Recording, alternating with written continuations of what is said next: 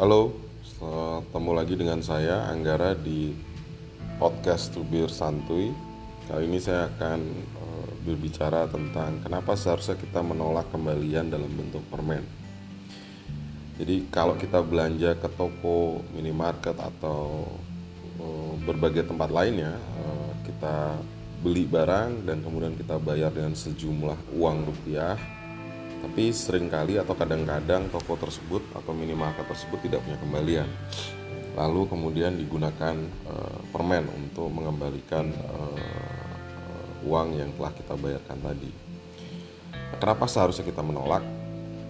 Pertama, mata uang kita rupiah itu ditentukan dan dilindungi secara tegas dalam Undang-Undang Dasar 1945. Kemudian kita juga punya Undang-Undang Nomor 7 Tahun 2011 di mana disebutkan dalam pasal 21 ayat 1 dan ayat 2 misalnya rupiah wajib digunakan dalam setiap transaksi yang mempunyai tujuan pembayaran, penyelesaian kewajiban lainnya harus dipenuhi dengan uang dan atau transaksi keuangan lainnya yang dilakukan di wilayah negara kesatuan Republik Indonesia.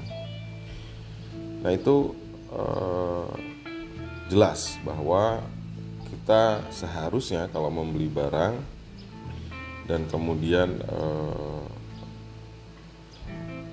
ada pengembalian sejumlah uang karena nilai barangnya sama nilai rupiah yang kita bayarkan berbeda maka ya harus kembalikan dalam bentuk uang lagi dalam bentuk rupiah.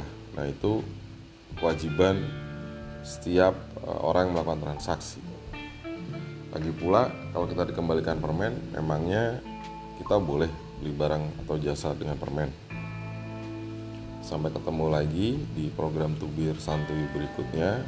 Jangan lupa berlangganan di Twitter, eh, Facebook, LinkedIn, YouTube, eh, Telegram, Instagram dan TikTok at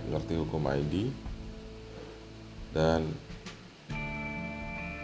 ikuti kami terus di www.ngertihukum.id. Terima kasih.